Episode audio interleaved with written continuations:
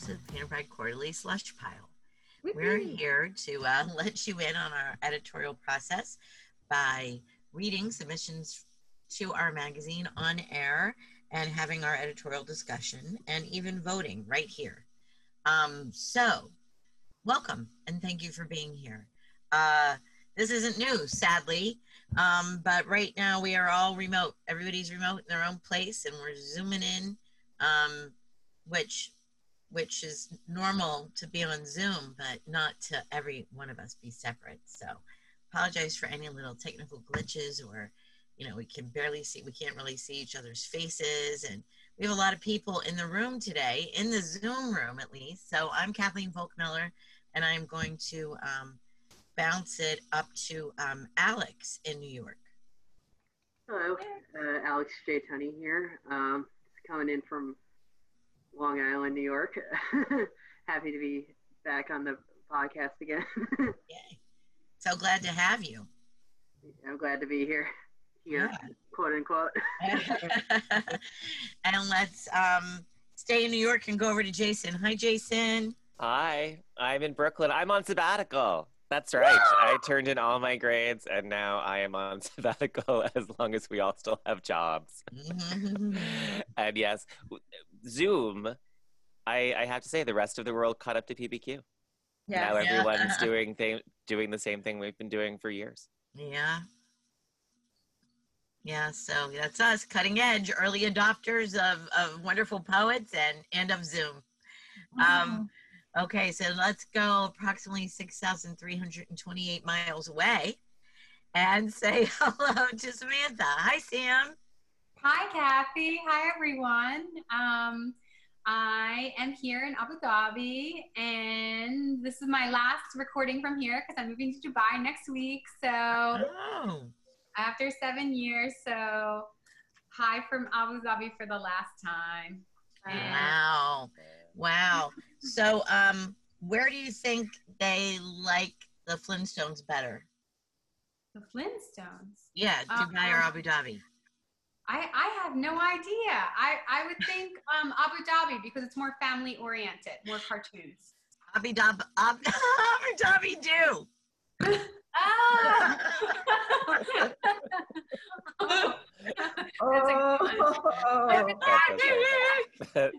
Ah! the, the face Marion make, is making is wonderful. and then I effed it up. Marion, I couldn't see your face, but I'd like to say hello. Hello, honey. Hi, that might be my favorite joke ever. Thank you very much. that's that's the equivalent of um, John did this one too about like how you can tell if you have like I don't know scarlet fever or some joke like and you you basically take your hand and is it the size of your face? Do you know this joke? Yeah, then you smash the person's face into their head. Yeah. You, so sma- you smash the hand into their face. I messed it up. Into their yeah. face. So this is how John knew that he wanted to marry me because I was like, what, really? And I put my hand in front of my face, and he was like, "Oh my god, I really get to do this!" And he smashed my hand in my face, and that was it, head over heels. Um, so I that that the Abu Dhabi joke is is on par with that, Kathleen, and it might actually have to be the title of this episode. Hi, Abu Dhabi do. Abu Dhabi do. It's Marion here. Heartbroken that Sam's no longer going to be my neighbor, but I think we'll make do Abu Dhabi style. Um, but I'm bum. But so hi, Mare. Where are you? I'm sitting in my living room uh, watching the sun begin to set uh, here in Abu Dhabi. That's where I am. Very nice, very nice. Yeah, and um, and I'm you know thinking of all y'all and missing your faces, but delighted that even though we are early adopters of Zoom, that we have moved to the visual, right? So now we get yeah. to see each other, right? Which wasn't always the case. Um, it's nice to see each other. Yeah, it's nice to see each other. All right. Well, speaking of nice things to do, we've got poems to discuss. Um, we have three poems, and you should see Sam dancing. We've got we've got three poems um, by Charlie Clark. Um, and what do you say? You want to just jump in? I think so. All right. So, who would like to read the first poem by Mr. Charlie Clark? It's called The Beast I Worship. I'll do it if nobody wants to because I'm volunteering quickly because I don't want to do the next one. oh, oh, uh, oh, mm. Mhm. No, Respect for you, Charlie Clark. I just don't want to read the longer one. Charlie Clark, you got a long poem. Uh, I'll read the Beast I Worship. Okay. All right, go for it, Alex. All right. Clearing the throat. the beast I worship. I light my torch and burn it. I am the beast I worship. Death Grips, beware. The beast I worship doesn't blame the tree for its life expanding glamour. Yet beneath a sky full of blue, kingfishers crying tears from the tree. The placard with its Latin name laid out in a lush calligraphy and as many as he can reach, of the narrow green articulations of spring, starting to feel their way into the air, before he finally takes leave completely. The beast I worship climbs in and sets the whole thing burning down. The beast I worship offers me relief, but sometimes feels like beauty, sometimes feels like grief. Thank you. Bravo. Thank you. Thank you. I give you Zoom emoji applause if I could figure out how to do that. There's a Um, hand thing in the chat, maybe. I don't know. I think it is. I think it is. There it is. I give you reactions. I give you reactions. I um I'm really drawn to the puzzles in this poem. And I have to say I cheated a little bit, right? Because I didn't know what death grips is. I just didn't know. Like, I'm like, what is that? Right. So um Slushy's I'm as old as time and didn't realize that that was a band. So this epigraph is actually coming from the song. What kind of a Um, band are they? Um, they- they- hip hop-ish kind of thing. say it louder, Alex. Experimental hip hop is what Wikipedia says. Wikipedia tells me experimental hip hop too. That's funny. I would have thought it was metalhead, hairband kind of stuff. kind of bridging that gap, but not in a like '90s way. If that makes sense.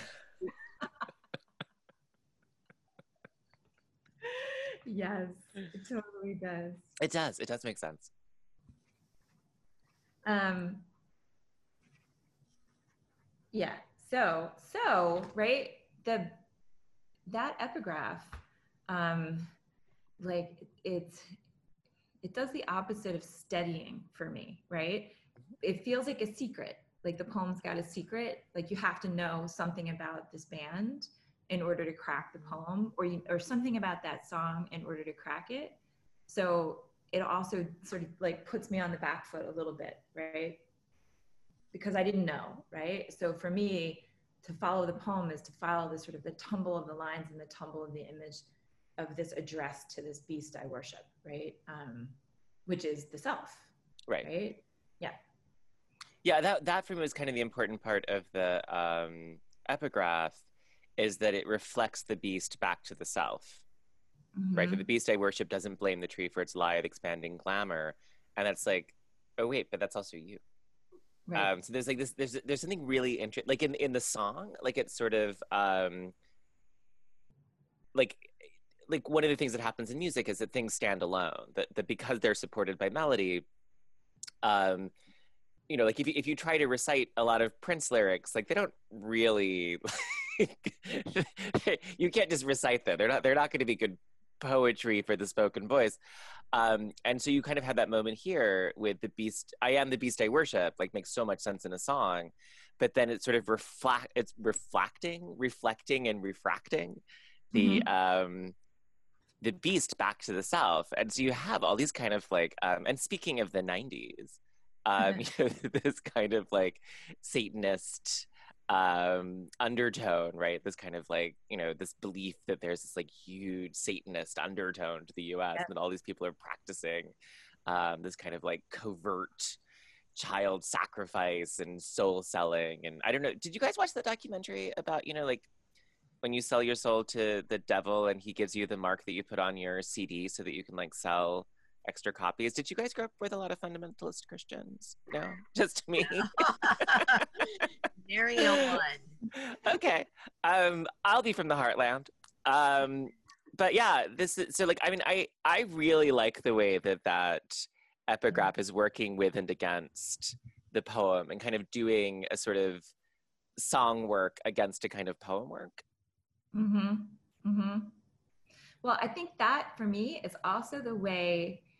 Mm, it's going to sound a little nutty. It's almost like somebody's spinning the volume or like the speed, like toggling between like a 45 and a 33 in a way, right? In the in the rhythm of the lines, right? So the beast I worship doesn't blame line break the tree for its lithe, expanding line break glamour, right? So there's this like like spreading of sound in the middle of the line and then the drop glamour. Yet beneath a sky full of blue, kingfishers crying tears from the tree, the placard with its Latin name laid out in a lush calligraphy, right? And like, and now I'm in, I'm into this sort of like this, the, the, the sound, right? And the, the sort of play that he's making happen at, at the level of both rhythm and and reverberation. And it's it's just like we, it's just a weird weird wonderful feeling right? To be pulled through that way. When there's also this like weird little gerard manley hopkins reference in there right? As kingfishers catch fire exactly. um, kingfishers crying tears from the tree that like the the double stress of the sprung rhythm line with the caesura and the double alliteration. Yep. And i was like well done. Well done mr clark Sounds fancy, but you know what I really love? You just put up rock and roll hands when you made the gesture for the what the sound is doing. right. My effort to demonstrate right. the sprung rhythm line with the caesura. The, the caesura is actually the, the, the, the lowered middle. Yes, I've, I have made the devil horns and the rock and roll side in order to demonstrate. Gerard Manley Hopkins is spinning in his grave. Um, is there a is there a name for is there a form here that these this lines one and five and then and then I think it's like you know I, it doesn't there's not that much of a pattern to the rhyme but there's a couple yeah. dead on rhymes and then that of course that very last line is super on the nose right. we have you know lame and five lines later name yep. spring thing and then, wait i'm counting it might be a sonnet one, oh! two, three, Watch four, it. five, six, seven, eight, nine, 10, 11, 12, 13, 14. Yeah, I need I need like a you know like the air horn like a boo boo boo like we need like a little like when it's a sonnet it's like boo boo boo it's a sonnet pew pew. Uh, um, if Joe were actively here right now, I'm sure he would start that for us. But that's pretty good. The pew pew. Yeah, I, I, I missed my calling. I, uh, I, should, I should have been an air horn. My um my boyfriend did a, a quiz on Zoom with a bunch of his uh, fellow architects like a week ago, and they got the question how many lines are in a sonnet, and he ran into the room and cheated. No. awesome. Quick! I know somebody who knows. Yeah. So I'm, I, I'm actually I'm actually appalled that they didn't know. I, and, like my takeaway from that story is not the cheating. My takeaway from that story is well, who taught them English? some some literature teacher somewhere has failed. yes, multiple. multiple times. over and over again for their entire education. yeah. All right. So, but but I think you know what this kind of comes back to the feeling in me of being both like in the territory of the familiar, right? Like that the structure is familiar, there's something deeply familiar, and then also sort of destabilized at the same time. Like it's it's sort of warping in and out as it's sort of moving into this um, reflection on the self, the, like self beast tree image thing that it's that it's working through. Um, yeah. Like I was thinking, like without, I'm gonna epigraph. Epic. I, I am. I feel like I'm confusing two things. No, epitaph. Okay, epigraph. right. An epigram is by itself. An epigram is like a telegram, and you send it on its own, and it's a short poem. An epigraph is like a paragraph, and it's part of something larger. Right, and an epitaph is a farewell. That's, yes. um, because without it, uh, I feel like the beast is like this abstract thing, and where's this poem going? But then I like what it does where it's a reflection of the self but removed. Because it's not directly me or I, it's this beast, but it is me because I, I put it up, up top, but it's kind of walk like a distance from it, and I feel like that kind of does I, I, that's something. I don't know what that something is yet because I haven't figured out how to articulate it, but it's something. it, oh, go ahead. Oh no, because I was going to say it, it feels to me like it's very much about this kind of question of how animal or humans, right? That mm-hmm. like the beast is a sort of non like we like we say the word beast to distinguish from from person or from human, and so the poem is kind of in this space of nature um, the tree, the birds. Um, but then there's there's the Latin name, there's the placard, there's the calligraphy, and so like sort of nature. The way into nature is a human way into nature, and yet the human is natural, right? The the the beast, the human is animal, and yet it kind of like keeps reverberating back or kind of keep rotating around this idea of the person's place in nature and so I, I, was sort of really enjoying that part. I get lost. I mean, it's sort of like it's a centrifuge, right? Like you're sort of like being spun out in all these kind of weird ways. But then, like we said with the form, the the familiarity of the 14 lines, um, the sort of like heavy three stress line, um, it does kind of keep you there and centered. But it, but for me, it was really about this question of sort of like how how beastly is human, how human is beast.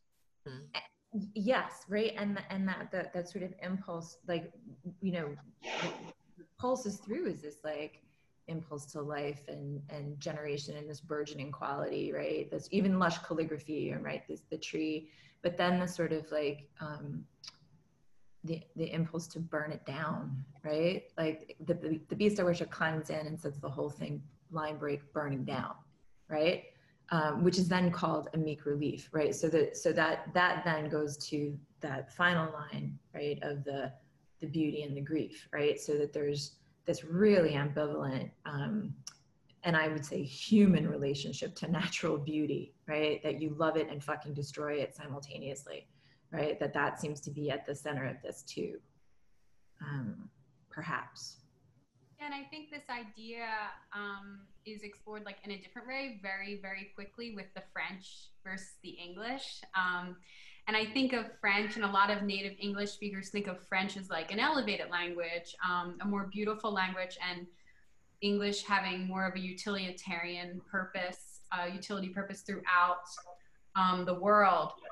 And kind of the same way we think of like man and beast and beasts having this like um, you know, I think of oxen or, you know, water buffalo or something who, who we put to use for the labors of man. Um, I, I really enjoyed this poem.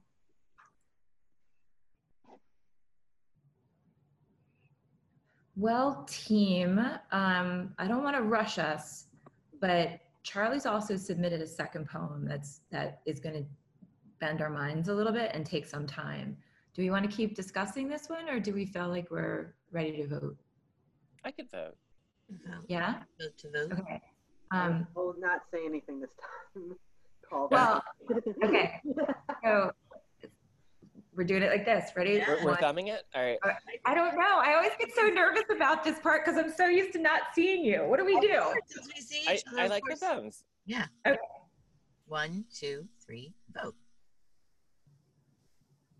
Well, look at that. It's unanimous. It's unanimous. All right. Poem number one is in PBQ. Thank you, Charlie Clark. We're worshiping the beast you worship.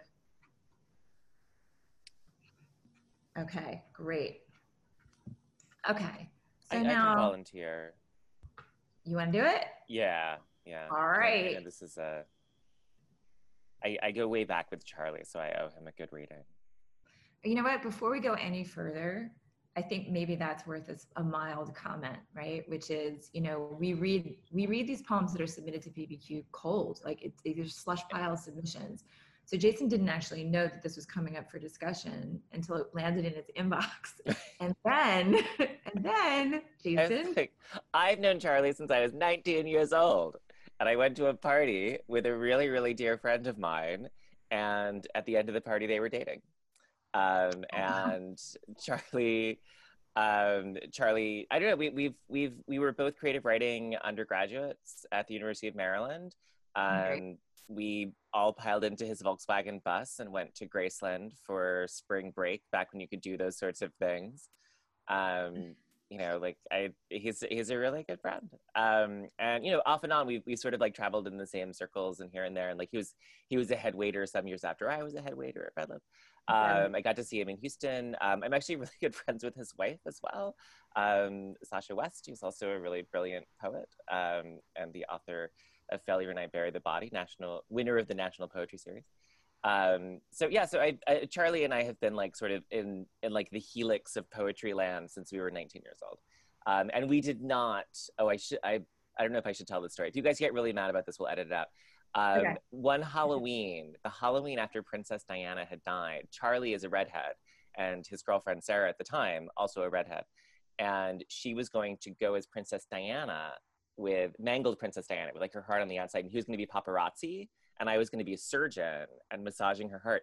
And anytime we told people our like plan for this costume, people like we we really feared that people would hurt us. Like we really thought that like people would people were so angry. We're like, what? Did you know her? Like it was it was sort of like our dark John Waters sense of humor um, from Maryland, but we we did not actually dress up like that. Although I will say that the winning costumes that Halloween were all um, Siegfried from Siegfried and Roy because he'd been mauled by the tiger. Oh, by the tiger! Oh my yeah. god! Okay. And and and Mother Teresa had just died. All of the winning Princess Diana costumes were Princess Diana and Mother Teresa holding hands. Those were like the oh my god, that was the couple's costume. Um, Jason, I have to yeah. tell you something.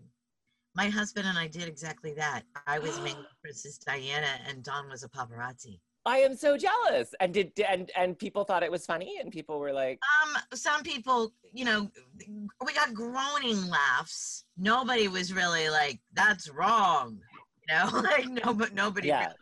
Really, people groaned, you know. But I had like a tiara, crooked, right, blood and stuff, and I actually wore a steering wheel. I don't remember how that happened. I like I like put my arm through it, you know. Like, yeah. So this is clearly why we are friends. This is clearly this is clearly uh, we are all connected.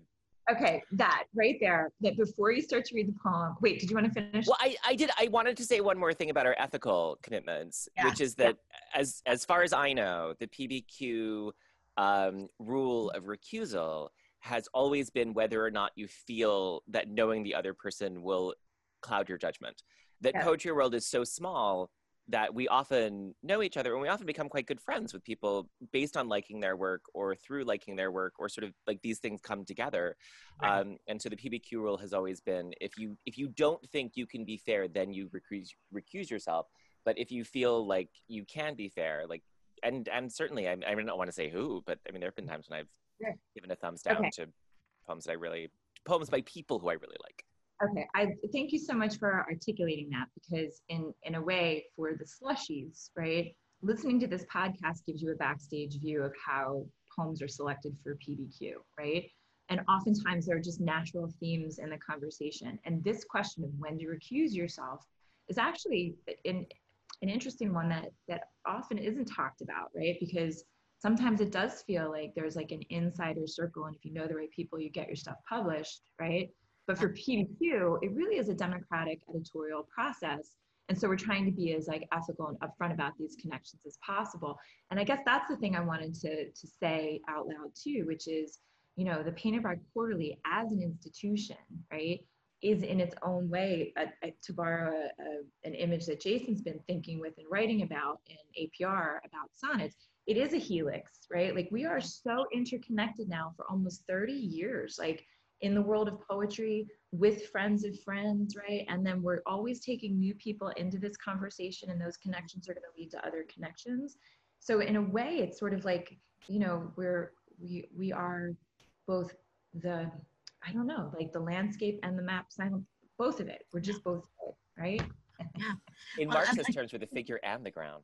Uh, yeah. I'd like to just add too that the, um, we've had more than one staff for more than 20 years.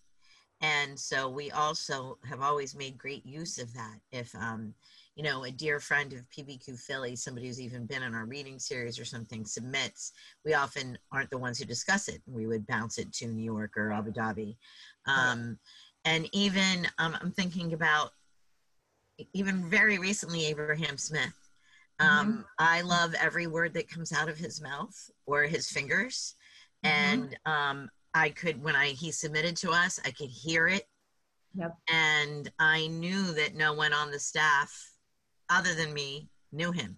Like, or who was at that meeting. I mean, not on the staff, obviously, but who was going to be at that meeting. And I was so glad, you know, and I was sitting there dying because I just wanted to like sell it, make sure they voted yes, you know, and I had to like sit on my hands, zip my mouth, and, and um and it got in, and it felt like extra wonderful because I I would have voted with all fingers up, you know, and they still liked it.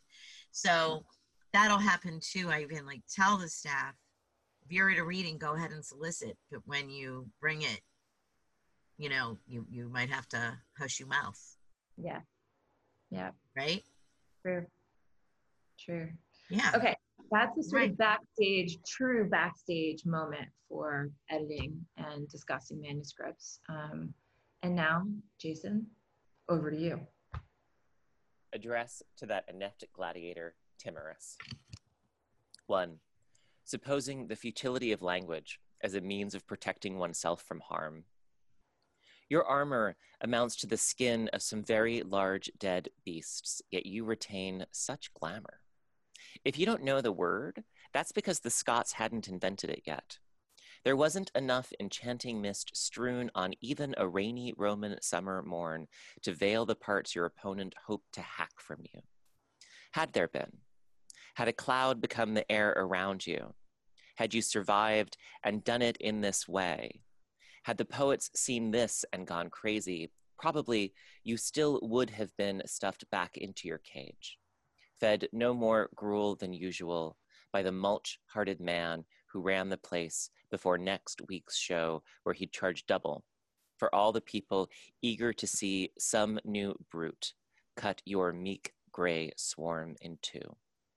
Pardon, please, these aimless suppositions. Did you know glamour is only a corruption of grammar? This proves nothing but the impossibility of any word's use to the dead.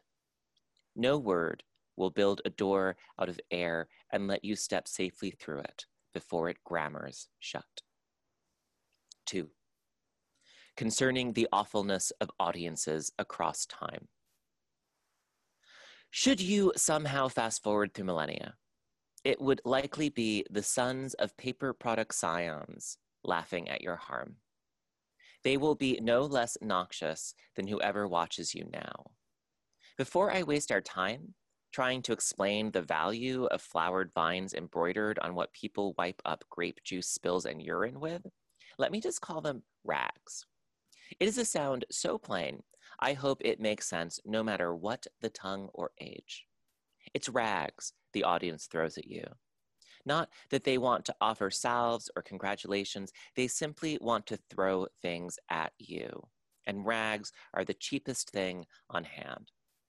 Were I to acknowledge that the word audience existed in your tongue, what would that matter?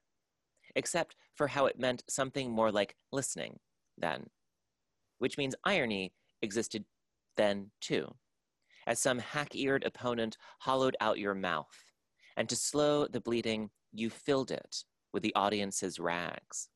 The loosened red thread ends of some drifting in the wind from your mouth toward the lords drunk at center court, who hear only their own voices naming which next portions of your body they have paid good money to see your rivals cleave. Three, cataloging some of what awaits him after the morning's dogs are done.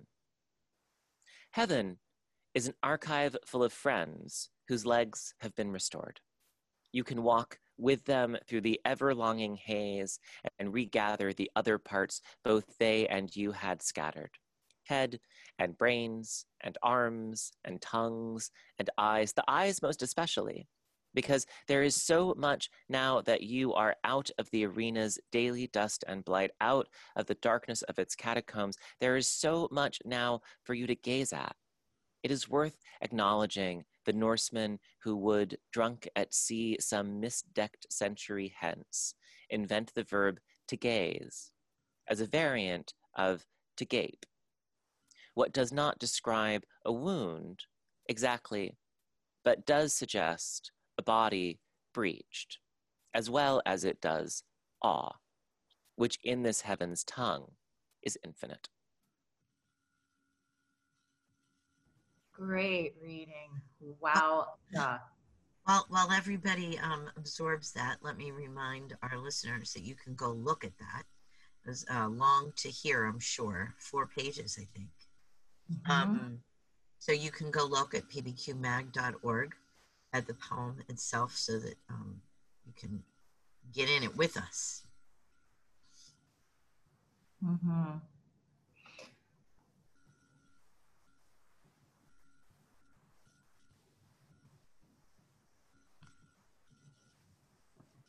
And that silence is thinking. That is the sound of thinking. It is the sound of thinking.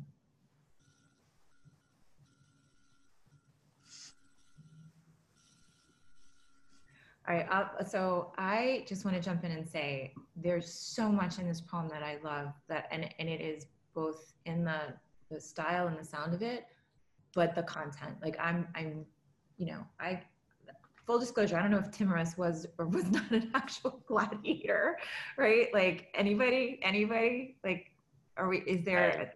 Does Ovid write about Timorous because he should? Um, any no? Okay, good. So, all right. Thank you for being in there in, in, that confusion with me. So the whole piece is called "Address to that inept gladiator, Timorous," and then it's got these three sections, um, and the the movement from like what what it means for Timorous to be like in the battle, right? In the in the Roman arena, right? And then the second move, like switching to the audiences, like preoccupations, right?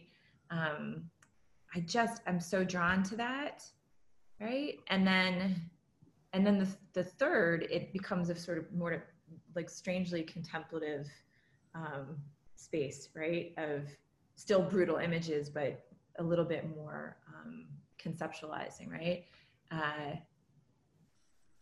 so yeah, so I'm I'm a sucker for any like like audience study stuff, right? I know that sounds totally nerdy, but mm-hmm. putting putting the reader inside, you know, this this bloody rags and and battle in the in the arena is pretty fascinating. I I love the way that it sort of is breaking down this fourth wall, right? That there's like this way in which it's telling us the story of this poor Scottish gladiator who's suffering these terrible, brutal events, and then this turn towards the language by which it's being told. And mm-hmm. so there's this way in which like it keeps sort of doing this kind of like really ethical work of kind of bringing back um the dead and the atrocity with a kind of um, attention to the way in which that's being brought back. Mm-hmm. and sort of the impossibility of, of bridging the gap. And um, they are also i won't make this sound this time but they are also each 14 line sections. Um, stop. Are they really? They are uh, charlie sneaking in the sonnets and uh, we were we were both phillis levin student what can i say oh my goodness the sonnet looms large. Yeah. Um, but yeah. That that move that he's making too, the sort of linguistic work, right, and the sort of etym- etymology of the, these words, um, again, is it's part of that wonderful jarring between right the brutal image and the sort of philosoph- philosophizing that's going along with it, and you know, then it's sort of you get that sort of meta delight, right, of of the comment, like commenting on the commentary about the thing being observed, right? Yeah. I love that last the last section so much. Right. Yeah. It's just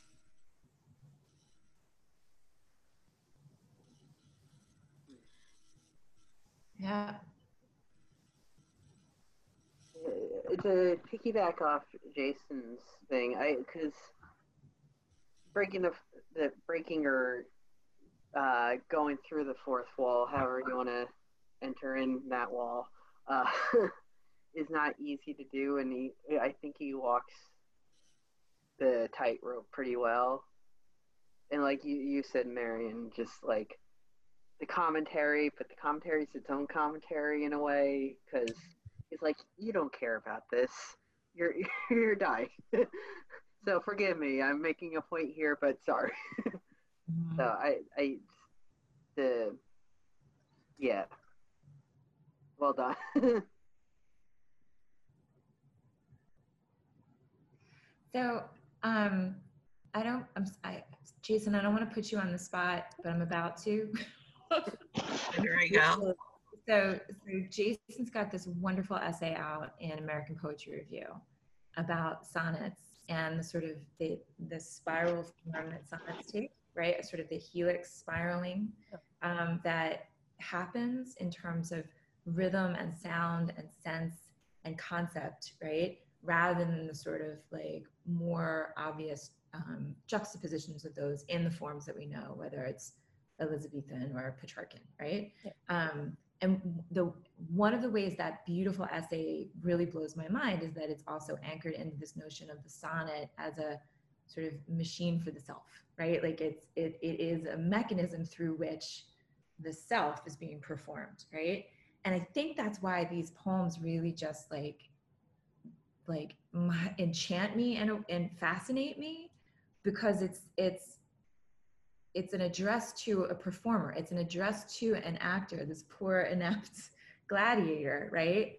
And so like my eye is on this like suffering gladiator but my mind is around the speaker. Like it's this mm-hmm. so the subject so here's me putting jason on the spot. What, what do you make of the way the subjectivity is being performed in in this sequence? Well um okay so if i if i have to put on like my my scholar hat um, yeah, that I mean, I mean, sort of the commonplace about the sonnet is that it, and, I, and it's true. I mean, I shouldn't, I don't, I don't say commonplace to dismiss it, but I sort of say commonplace is like you know, sort of what everyone knows about a sonnet, is that it inaugurates modern subjectivity and it inaugurates the divided self, and that the sonnet with the octave and the sestet, or with the douzaine and the couplet, enacts the divided self, and so that the conflict can be internal rather than externalized. That if we're talking about medieval poetry, um, the aspects of the self are distributed across allegories. Um, you know, so there'll be someone who represents this aspect of you and someone who represents that aspect of you, but the but the the subjectivity remains um, singular. And then in the sonnet, you know, you can have all of these confusing. Um, you you have depth, right? You're you're confusing. Like you don't make sense to yourself. You have to explore. You have to reconcile. You have to figure out.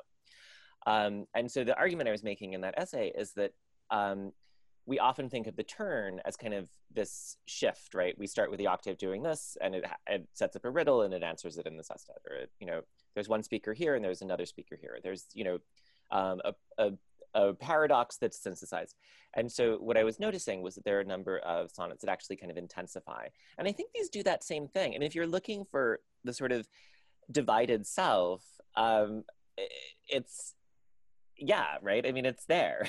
the self is mm-hmm. simultaneously aware of the inadequacy of language to describe the brutality of the situation. That in reading about this um, poor, unfortunate gladiator, um, and there is a kind of right statute of limitations on atrocity, right? There is a kind of way in which um, the fact that this happened in the Roman conquest of Britannia um, prior to 800 um, you know we're sort of like it happened a really long time ago. Um, you know we're, we're not quite as sensitive to it as if, if we were speaking about you know police brutality um, in georgia or police brutality in, in st louis. Um, and so these poems i think in terms of like what they're doing with the sonnet form um, one there's that play in subjectivity that it's both identifying with the um, gladiator and sort of observing it from a distance Mm-hmm. Um, there's a deep attention to the way in which the self is divided between the story and the language in which the story is told. And both of those king, things kind of intensify to ultimately create a, what I think is tenderness. Right. I think what happens in the last um, poem or in the last section of the poem is that Clark, um, by placing Timorous in heaven, and I don't know, like, are we all does everyone remember the first episode of The Simpsons where Bart Simpson drives the um, Sunday school teacher crazy by asking about like what's in heaven? right? That your your pets aren't in heaven. Like, what if you're an amputee and you go to heaven? Is the art waiting for you? Yes, Bart. And then it, and then it's a whole, you know, it's like, but it's it's actually like, I mean, part of the joke is that um, people do spend a lot of time thinking about these things. That Bart is driving the teacher crazy by asking and sort of taking to a point of absurdity. But um, uh, Clark is kind of doing the same thing, and by bringing it to heaven. Um, and sort of restoring his body and restoring his eyesight, he's simultaneously, you know, kind of um, calling attention to just the sheer atrocity of the gladiators' life and abuse, but then also restoring it um, at the same time. And then that connection between gaze and gape, right? And that, that we, the gaping wound um, is mm-hmm. etymologically related to the word gaze. Um, uh, I think it's gorgeous. I really like does that is that like enough? like, yeah, right. I have one more thing I want to say in addition to what you just said, but Alex is trying to get in. Oh no, no, because I have a dumb thing. I may need a buffer in between that brilliant thing and what you and what I'm gonna say. So if you want to say something smart, do it now before I. I, I, love how Jason's like, oh, everybody knows this stuff. So let me just recap, right? And, and I'm like, oh, holy shit, like if I ever knew that about sonnets, right? Like I know, I feel like my the sparkles in my brain must be visible to you all. Thank you, Jason Schneider. Um, the the one thing that I wanted to to say because Jason's helping me see it, right, is that there's the this this way in which this the speaker of these poems, right, is moving from audi- like audience like acknowledging his own position as audience and author right? So the pair there like the bonding between the speaker as author and as and also as audience so the, the middle poem the you know uh, uh, uh, the, the awfulness of audiences across time i can't help but feel like the, the the speaker is condemning himself as well which has been sort of like the self-deprecation the whole way through and so the tenderness works t- like 20 different ways in the last movement because it's tenderness towards timorous but also towards the author as remaker, right? Or the person who can tell and reconstitute, right? In, in, a, in a way of uh, deepening and dignifying or, you know, that's so I, I, I, did, I wasn't able to sort of see that as clearly until Jason helped me. That's beautifully said. So you keep on calling the gladiator timorous, and I'm yeah. wondering now that like I looked up the word timorous, that mm-hmm. is, is, it like a pun or a play on words or because like uh, it's a bad name for a gladiator yeah exactly because timorous for those who aren't looking it up on google by themselves um, is so showing or suffering from nervousness fear or lack of confidence. Yeah yeah. So i don't know if would somebody be named timorous or if uh, it's a little twinge in the title like he's or he's phrasing it a certain way, like this nervous, inept gladiator, or any like the that the word maybe sounded like a, uh, somebody's name at that time. So yeah. I just thought it was funny that like is is this guy is this guy's name Timorous or not? But I'm, I'm, I'm, with you. Like I actually went deep Google thinking like, was there somebody because the the yeah. it sounds like it could be a character name, right? which is part of the beauty of the yeah the the, the joke in the poem i suppose yeah. or the humor in the darkness but yeah when you looked up timorous um what what's the etymology of it oh good call uh it's it looks I mean, I only know it from a Robert Burns poem, which is in like sort of that Scottish dialect, we carrying mm-hmm. timorous beastie. Um, So, so I was just wondering because because obviously I mean I mean the, the gladiator that he's talking about is is Scottish that he's been sort of kidnapped oh. or and he's been enslaved from the Scots. So I'm looking at the origin. It's going land to marry to fear, to more to fear, both land. Then medieval Latin is Timor Timorosus, which I eh. and then Old French Timorosus, and then late Middle English is we get to that. So it's it's it's it's definitely a Latinate word. So it's it's coming in with the um, Roman and yeah invader invaders occupiers. Huh. Etymology with PBQ. mm-hmm. I love etymology. I always thought if I didn't go like the writing way, I would have I would have been a linguist and studied etymology. It's fascinating. Have you guys all read Owen Banfield's History in English? What's what's the, what's the Owen Banfield book called? History in um, now I'm looking it up. All right. Um, History of English in something words. Oh, I meant Owen Barfield. Um, history in English words. But I know I always I, I I mean I love what what um I love what Charlie is doing in the poem in part because like I mean I like etymology, but I don't think that there's some like deep ancestral like when people are like well this word comes from that and it's like well if you didn't know that then it doesn't it's not meaningful. I mean like it didn't it's not like it's not cosmic. Like language isn't you know like um metaphysical and kind of carrying with it like if you look for it you can find it but like that, that's not the same as you know like you know the the sort of like well this really means that sort of i don't know i i stopped making sense like three sentences ago Yeah.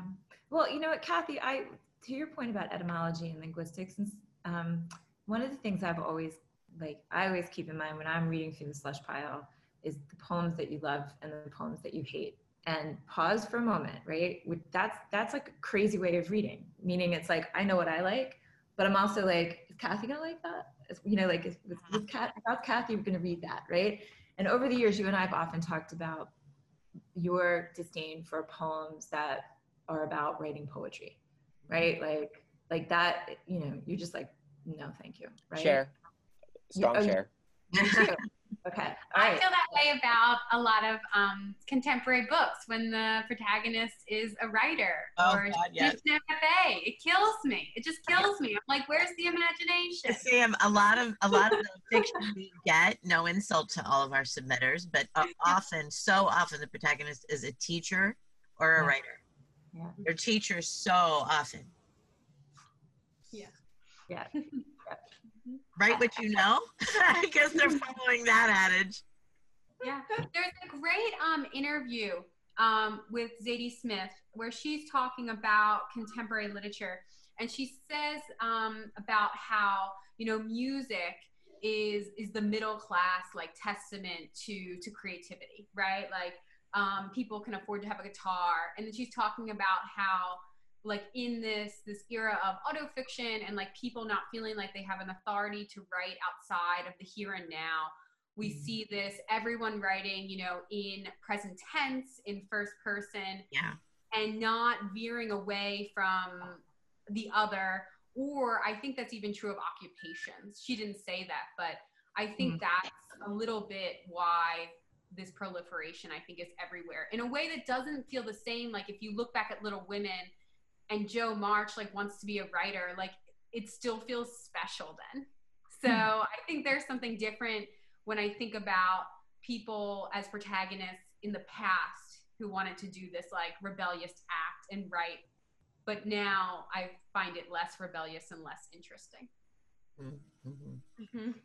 Ah, snap. Um, I I think I raise it because what Charlie Clark does here is so weirdly fresh, right? And and it is also very not right. Like he's he's giving you the etymology of words in a poem that's also commenting on communication, right? So it comes really close to being the thing that would annoy the shit out of you, but doesn't. I, or I don't I don't want to put words in your mouth, but I'm not getting a sense that you're annoyed by this. Is all I'm saying. No, well, I for one am not at all because it's just so well crafted and so uh, you know, you know, the other thing that always bothers me, as I've said before, like when I can feel the author going, "I'm so clever, I'm so clever," and it has none of that. Mhm. Yeah It's Right. just really smart. It, it, it, I think um, this would be a great poem to use in a classroom for a million reasons, right? Mm-hmm. Mm-hmm. Hmm Well, and, and the three sections are so similarly structured with the kind of that move towards the etymology, and they all have something really interesting to say about language that actually sort of like carries this kind of equal attentional weight with someone being dismembered, which is amazing. All right, I um I think we might be ready to vote. Party people. Yeah? Yeah. Okay, let's do it. I'm closing my eyes. Somebody count. One, two, three, vote. Yay! And it is with very little uh, dramatic tension that I shall tell you. Unanimous, yes. Excellent. Excellent. Excellent. All right, my lovelies. Thank you so much, Charlie Clark, for these amazing poems. Um, I know Charlie Clark has a book coming out soon, I think. Um, four From way. far away. Mhm, Yeah. Four way, right? Um, I'm not sure that these poems are part of that, the, the what's being collected. Um, but I just want to give him some, you know, props and love for the book coming out on four way. And uh, we're delighted to have his poems in PBQ. Yeehaw. Yeehaw. All right. All right. Does anybody have anything they want to say? Anything they're doing? Everybody good? Okay. All right. Well, um, we don't know when this will be released, so I don't know what state anything will be in. I mean, really, we're just all in the same place of not knowing anything at all, other than Yeah. um, we're here. We're we're still doing this, and But, oh, I, I'm doing, I, and because I can't have a book launch because my book party can't be a physical party. Yep. Um, I'm scheduling one-on-one readings so people can like pick a 15 minute time in my day through a Google spreadsheet and um, and uh, so I'm, I'm I'm doing this individual book launch. So we'll see we'll see how it goes, and I'll I'll let you know what happened. yeah, I think that's a terrific Cool. idea. Um, truly, and you'll do it for at least a year, right? As long as people want it. As long as people want it and keep buying the book, I will show up. Good. That's awesome. Sure. Yeah. Maybe that would be a great thing in your class. Teach a poem of Jason's and then have Jason's. that'd be nice. Yeah. That'd I will I will 100% show up and and read poems and answer questions. Awesome. All right. All right. I guess that's it then. So, um, Slushies, please uh, tell us how we're doing. Follow us on all the social media platforms and keep reading. Woohoo! Woohoo! Mwah, mwah, mwah. Love you guys. Thank you, Charlie Clark. Bye.